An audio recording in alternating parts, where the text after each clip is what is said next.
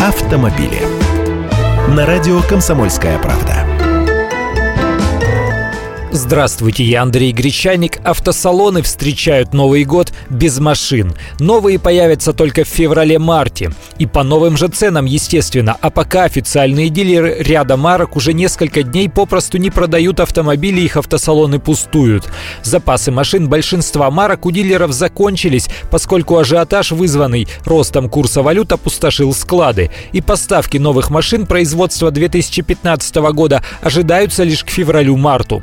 Давайте пробовать прогнозировать, что произойдет с автомобильным рынком. Та часть покупателей, которая предпочитает брать себе машины именно в начале года с расчетом на большие скидки при покупке прошлогоднего автомобиля, попросту лишилась возможности такой покупки, поскольку все машины распроданы. Еще точнее, эти покупатели были вынуждены поторопиться и приобрести машину в ноябре-декабре. То есть в январе покупать будет попросту некому и нечего, ибо даже отечественные автозаводы ушли на каникулы. Я утрирую, конечно, где-то что-то будет, и покупатели тоже будут, но показатели будут явно незначительными. А дальше мы увидим новые цены. Их пока не спешат обнародовать, но они будут явно процентов на 20, а то и 30 выше осенних, поскольку автопроизводители захотят компенсировать падение курса рубля, их распродажи конца года по низким ценам и ожидающееся падение рынка. Соответственно, как вы понимаете, ждать высокого спроса в эти месяцы уже не приходится. Когда авторынок выйдет из этой спячки,